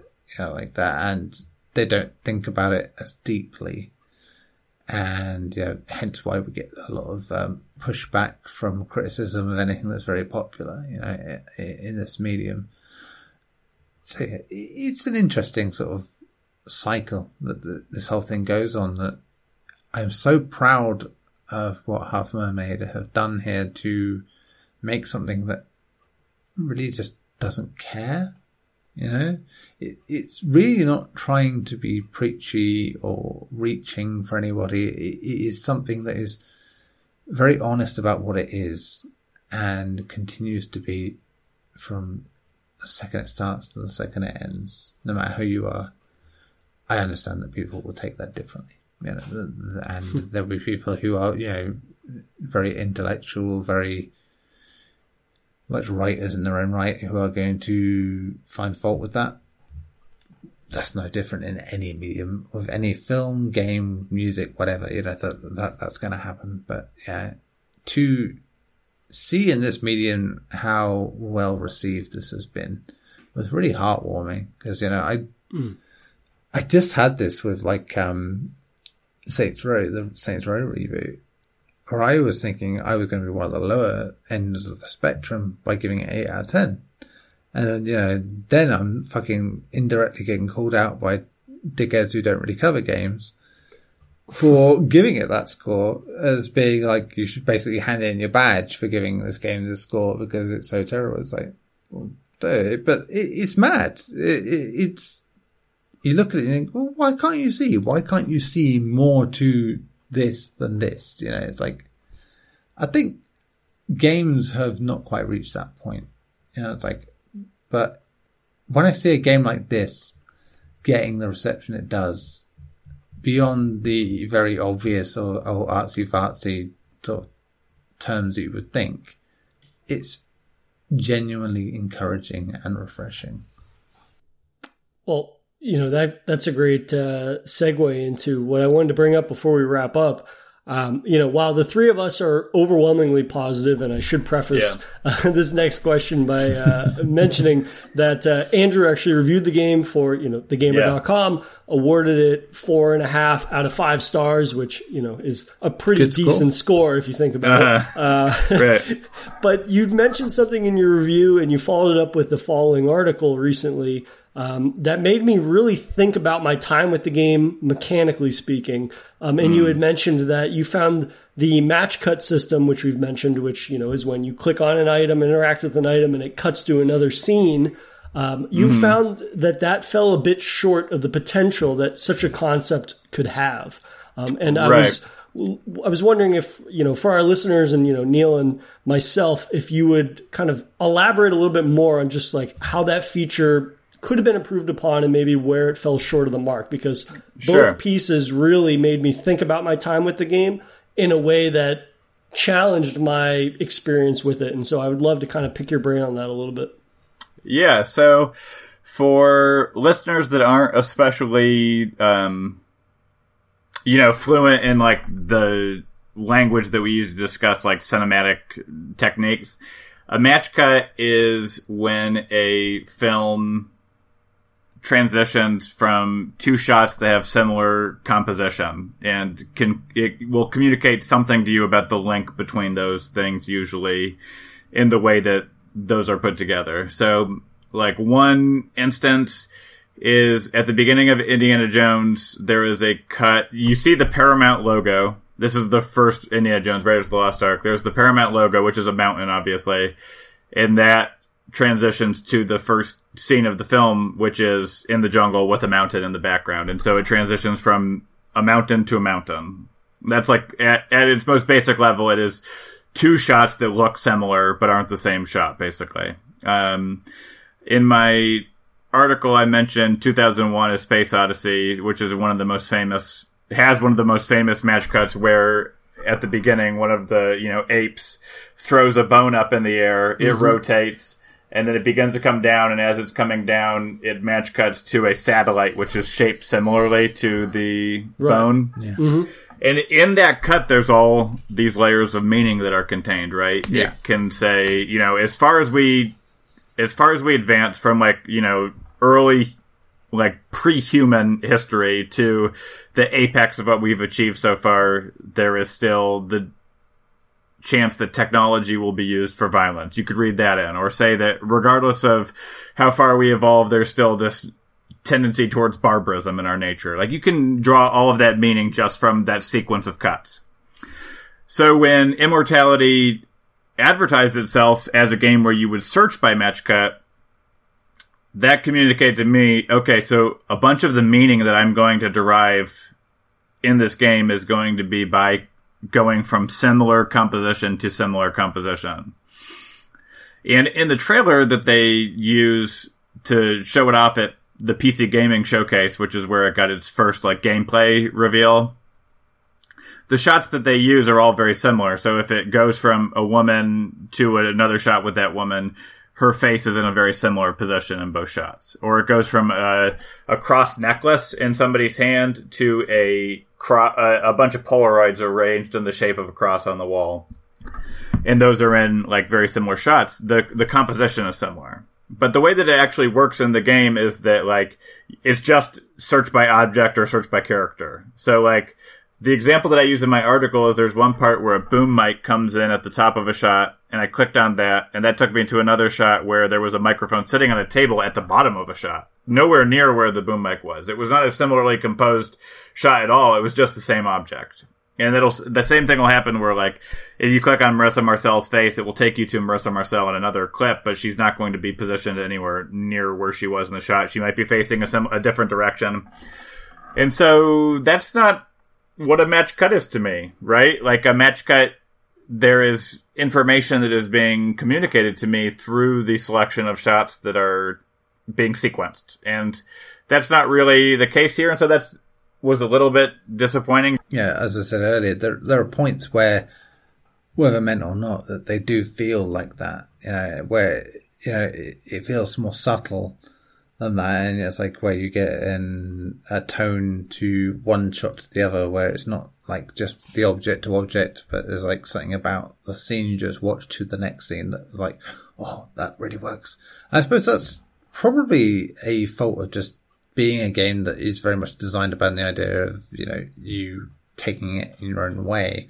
Is that you're never going to have that consistency because it would take such such such meticulous planning to make right. that work. So you're yeah. you're going to get such a hit and miss structure.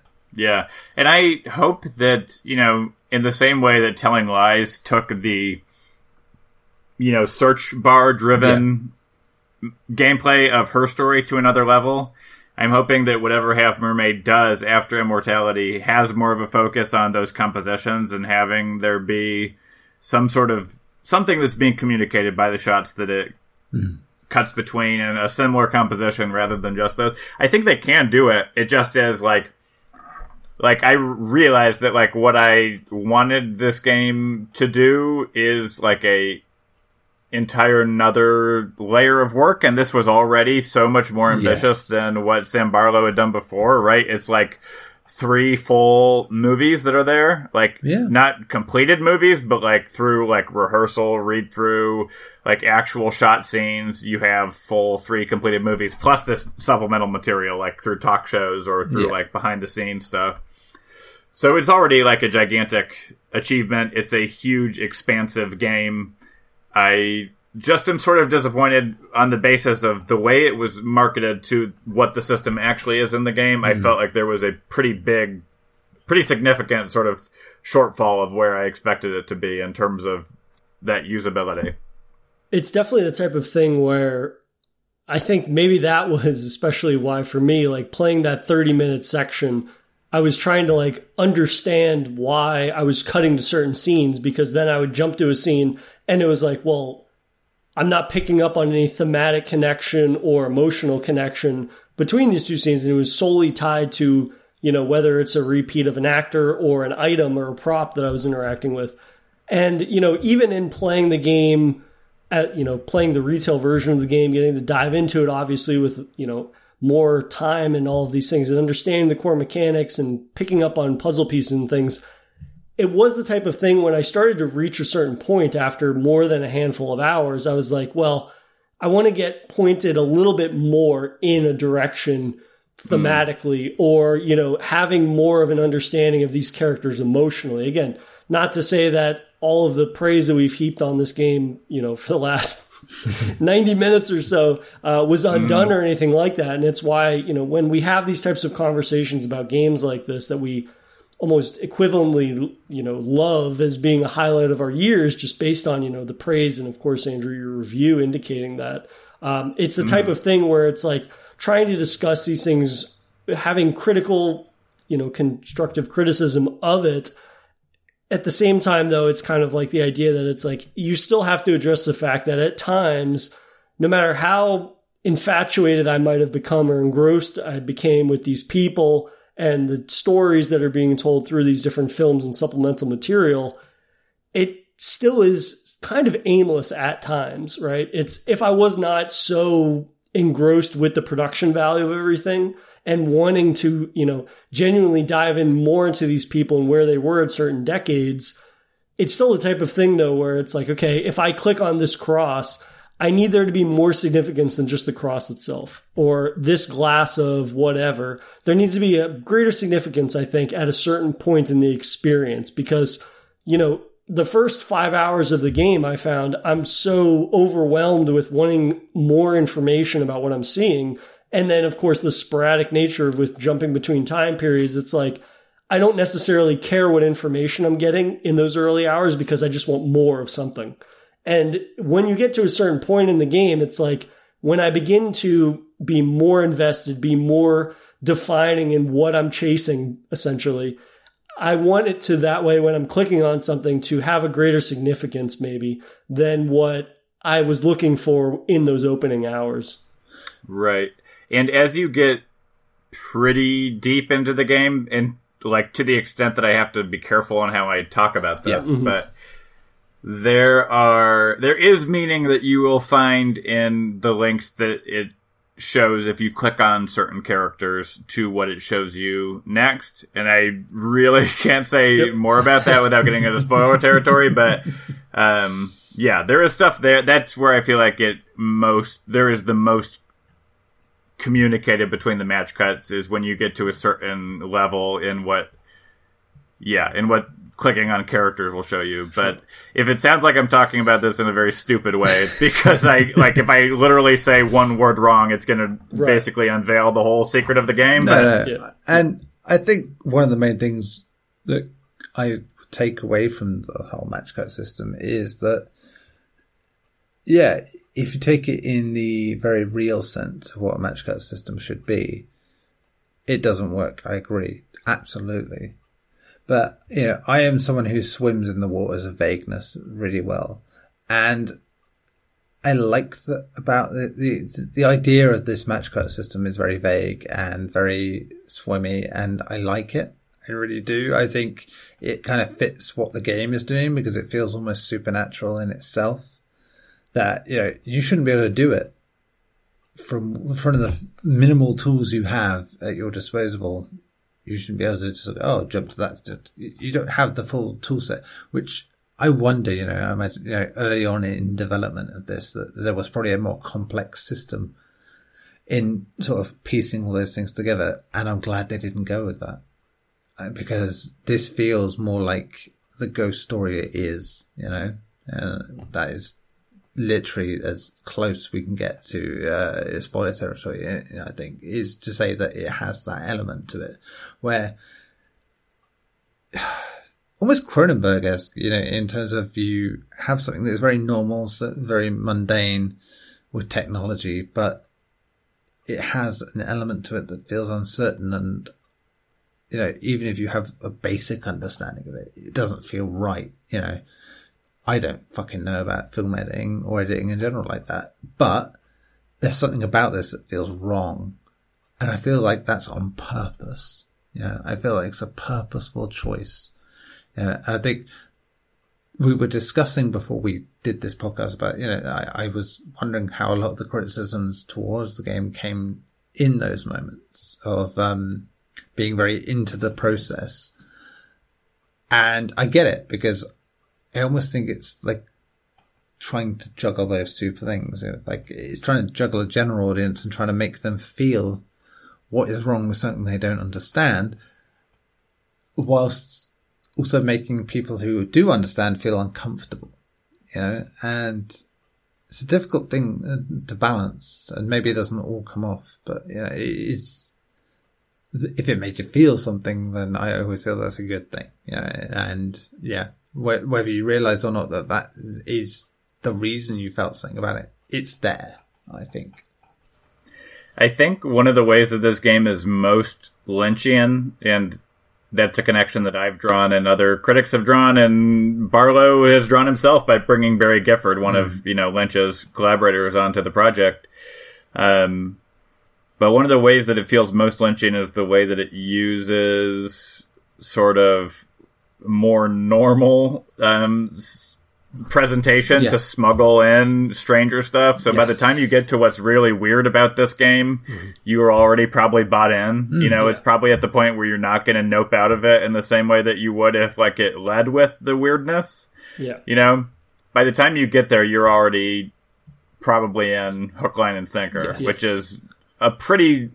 I mean, I think of like Twin Peaks as like that show is very like at times very cozy and like sort of like the town feels so idyllic, right? It, it, mm. it has something about it underneath that you you're looking and thinking. I mean, it, coming to it now, like I have in recent years, mm. you know, without having any sort of aura for Lynch, you know, to watch the initial pilot movie for me, I found it. I was like, okay, I, I see the promise of what this is, but I don't fucking see how it works.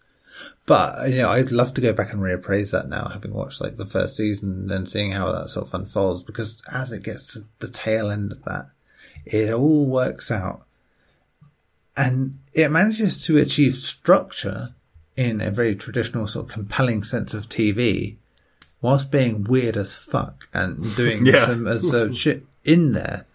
Yeah, and a lot of shows were doing that in the nineties to different degrees, but here it's just like it's mad how quickly it brushes that aside and whilst continuing to do it. And yeah, this is very much a game influenced by that sort of style for me. Yeah, and I think you know my only filmic reference point being Mulholland Drive is you know it's there too, where it's a very simple thriller on its surface, but there's just right. something about it underneath that just doesn't feel like other films of its ilk.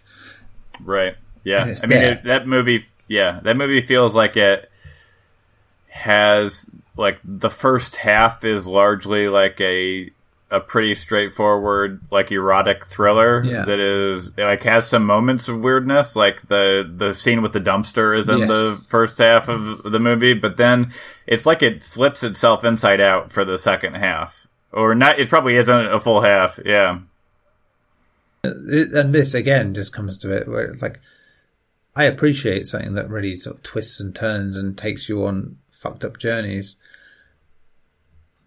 and you could do it in a really obvious, blatant, blunt way, great.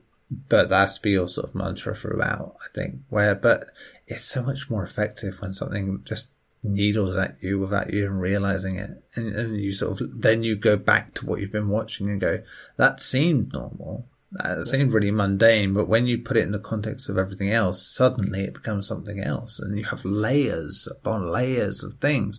And yeah, again, going back to immortality, it's there.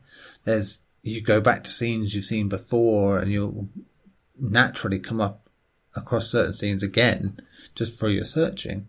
And yeah, in gaming terms, normally you'd be like, oh, skip this bit, go to the next bit like that. But sometimes you just linger on it and you reappraise it. And that's more of a film thing than a game thing.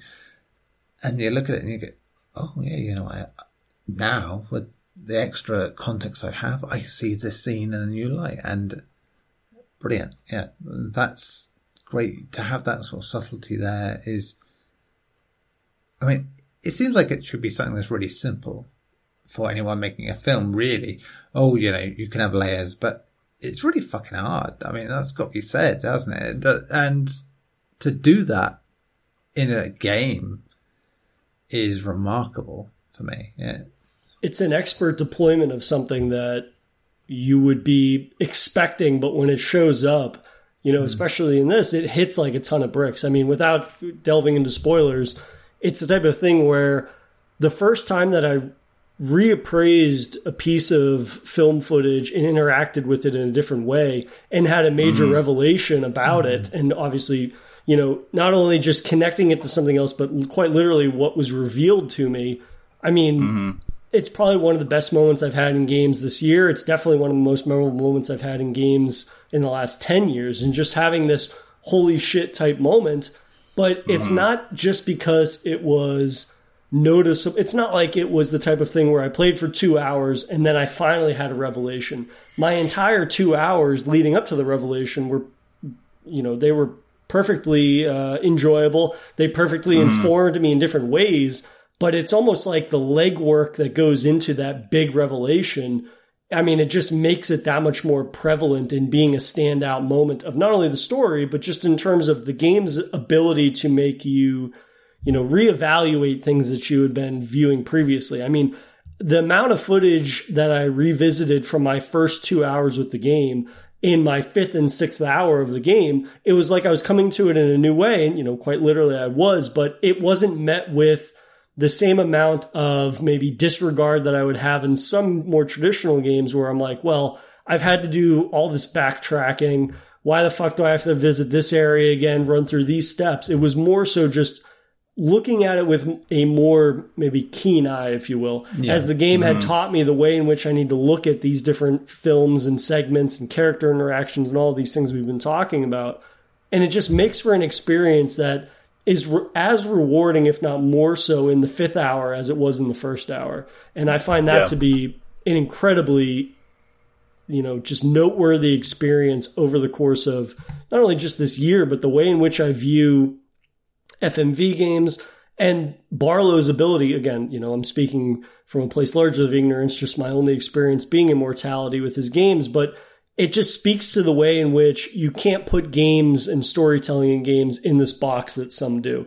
Because a game like Immortality and a creative talent like Barlow will come along and be like, well, you think you have an idea of how you can describe these types of experiences. Again, I bookended this episode by doing a great deal of explaining on how the game's played, but when you really sit down and actually, you know, utilize those mechanics and see how the storytelling complements it in more ways than, you know, you can really even perceive or understand in the first four or five hours of playing it, it's the type of thing that the experience becomes more and more rewarding the longer you stick with it. And you don't need that hand holding that maybe in the first 90 minutes you wanted because the game intuitively informs the player that, oh, well, if you want to get something out of this, it really is the best case of you get out of it what you put into it. And, you know, for me, that was apparent within the first 30 minutes of it where I was just like, well, I don't need hand holding anymore now that I've got a grasp on it and I've started to uncover things that at the end of the day don't necessarily explain a great deal, but it's that sort of breadcrumb of understanding even the most minute of details that really does blossom into the greater mystery of and interpretation. You know, it, it, it, that, that's the big thing about it. The less it lets you know in those early hours, the more you can interpret your own personal feeling on it, and yeah, it, deserves that. To um, go into sort of discussion of like this, um, because it is such a strange mix of you know media. I think what ultimately works for anyone coming into this is to have a sense of humility um, when talking about any medium. You know, when it comes to games, when it comes to film, I think snobbery doesn't work. And I think Andrew puts this across quite well, despite concerns, you know, uh, uh, with like the match cut system. It's like he can appreciate what the game does despite a concern like that coming from like a, an educated view. And that's the way to be about things, I think, and to really sort of embrace the whole of something like this. You know, if you get too caught up in like, well, I knew this from my film studies or I know this from my game playing like that, it just, you're not getting the point, I feel.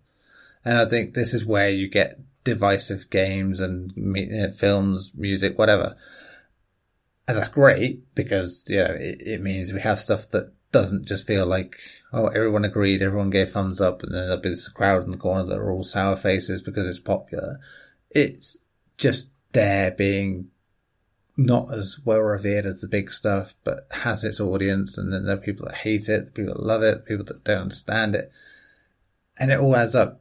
You should have that because not everyone's going to come into it with that same sort of feeling. You know, and, you know, we have to be honest, even for ourselves. Sometimes you kind of have to be told how to look at something to um, really appreciate it. And that, that's no, it's no harm. You know, there's no harm to be told that you're looking at something in the wrong way. It's not condescending to you.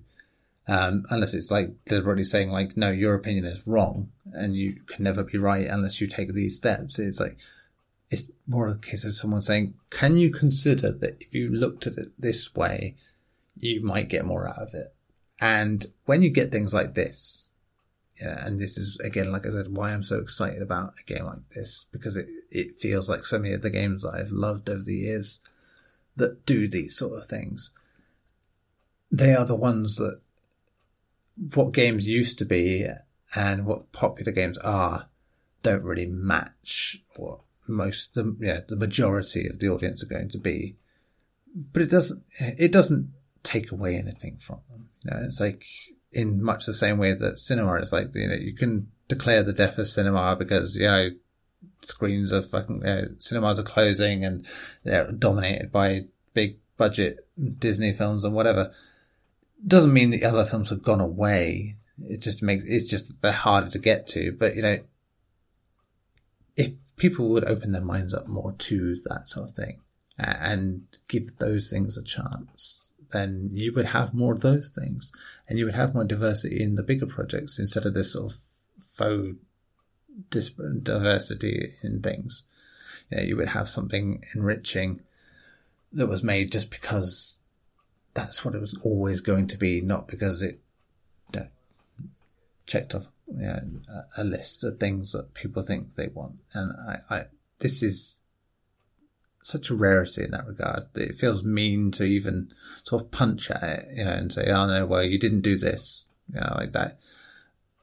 As fair, you know, as fair as criticism goes, to give to something like this, it, I think it's something that deserves the plaudits. It deserves hype. It deserves pushing as a thing more than anything because sure, you, you can go back and retrospect it. You can say this, it didn't do this right, didn't do that right, because that is what helps push this medium into new areas.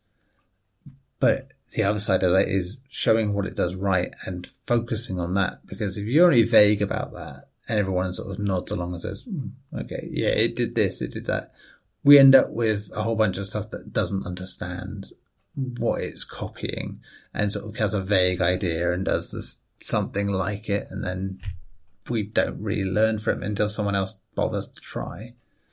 You know, and I mentioned earlier that it, it, this game really should be more pretentious than some other stuff. Uh, you know, that's more blockbuster, but it's not because it really is done from a place of love and understanding of what it's doing. So it, it should be treated as such. Uh, it's very easy. Anything pretentious in most people eye, uh, people's eyes is always going to be, you know, anything they don't normally get along with. and that's it.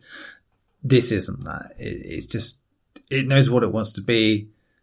If you're not in that area, understandable. You're not going to be as uh, affected by it, but you can still gain something from it. Yeah, it's the type of experience that I think for people like us, it's probably the best example of, you know, again, blending different mediums together mm. while at the same time, you know, people that view it from a surface level examination are, it's not going to appeal to them in the way that we would hope that it would. You know, it no, necess- necessarily is not going to be the type of thing that it's like, well, this is bridging the gap for those that wouldn't already be somewhat inclined to dive into something like this that is such a a, hodgepodge of different mediums, you know, that blending of film and the interactivity yeah. of games and whatnot. But for people that I think at least have an open mind to it, if anything, you know, we've been talking about the match cut system and that having, you know, maybe some elements of it which would be more refined. I find mm-hmm. that the match cut system, the way that it is now, it's the type of thing that it does feel far more welcoming, if you will, to people that wanted to dive into an FMV game perhaps for the first time. You know, I can only mm-hmm. speak from my experience. Somebody that had not previously played a Barlow game, had played some FMV games, but it's from far back in the day for the most part. And yet I was somebody that was kind of like, oh, I'd be interested to see how they bridge that gap. And if anything, the match cut system feels more intuitive than maybe some more traditional FMV experiences and whatnot. You know, mm-hmm. might still have some reservations, you know, as Andrew illustrates in his uh, article and in his review a little bit, some elements that could have made that even more pronounced or more, you know, uh, pushing the boundaries of that idea of like the blending of film and games and these things. But overall, you know, I would say that this feels like a game that has a lot more depth to it than some might imagine. But if anything, you know, ha- being much more approachable perhaps than some other Barlow games, uh, just based on our general conversation, uh, I think makes it something that would find a home on Game Pass in a way that maybe you know some of his other games had not previously, perhaps. Yeah. Um, but I mean, anything, it's also just very much suited to controller. Uh, I think more than mm. any other game before it, I think that really sold the intimacy of the experience for me. It, it really just yeah more than ever, but with any of the other games, um, maybe that just speaks from where I am, but it, it really did just, like I said, it felt like you were in control of the situation in a way that you weren't for weirdly through typing stuff, which almost feels like a secondary thing nowadays. To be more tactile mm-hmm. as this game is, um, yeah, just worked. Yeah, I think it definitely feels like it removes that um, like a layer by getting rid of the typing. Like it feels like you're much closer to the experience than you were before because you can just click. You can just think, I want to see what that is and click. You don't have to go through the extra process of taking what you're thinking about, putting it into words and seeing what that brings up. You can just go from image to image. Yeah, which is a, and that yeah, is, it's a very universal language. You know, cinema has that power and this is why I said it was a great system in terms of like having a personal feel to it is because even people who aren't very cinema literate will will understand what draws their eye and go somewhere with that.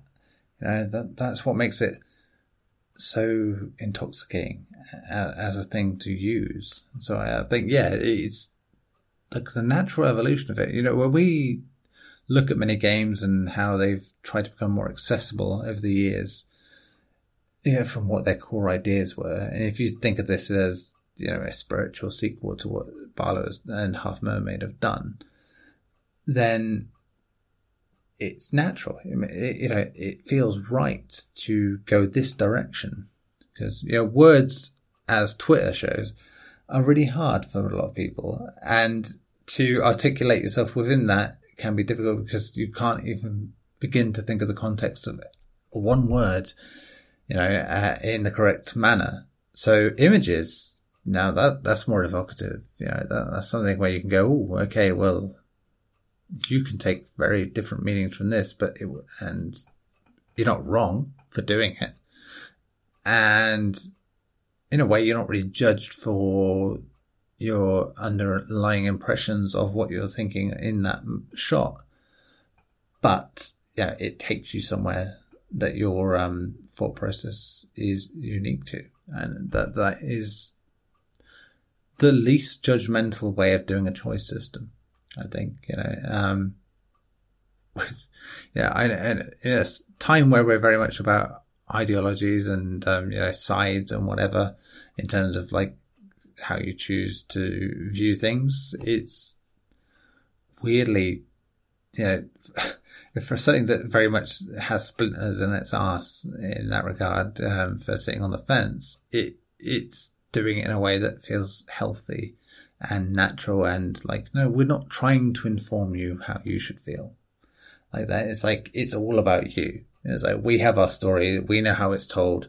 You can approach it however the fuck you want. I like that. Whether you whether you're a fucking cinema nerd that thinks Persona is like this thing I have to is a film, not a, video game series, uh, and or if you you know you think The Last of Us is Citizen Kane, it, it, you can get something out of it, you know, and you're not wrong for thinking either way. And, and for someone that is, you know, coming into this as such a, you know, cinema aficionado as Barlow, that's a really positive viewpoint to take, you know, and very, really tantamount of what he is as a person to, uh, and his studio is going for as a vibe to really marry the two vibes of you know, what are games and what do they do well and what does cinema do well and throwing it all together and somehow making this.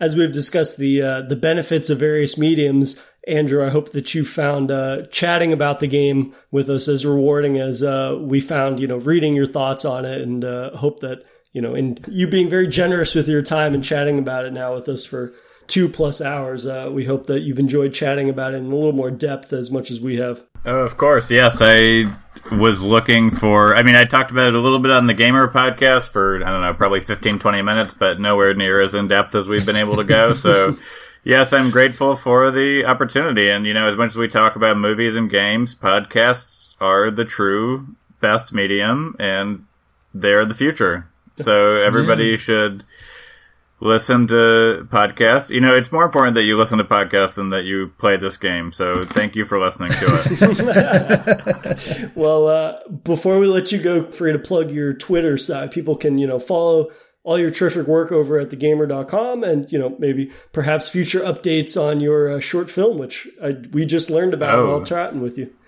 Yes. Um, well, my Twitter is at funnelchest94. And if you want to read the article that we have referenced a lot in here, well, you can read the review. That's just called Immortality Review.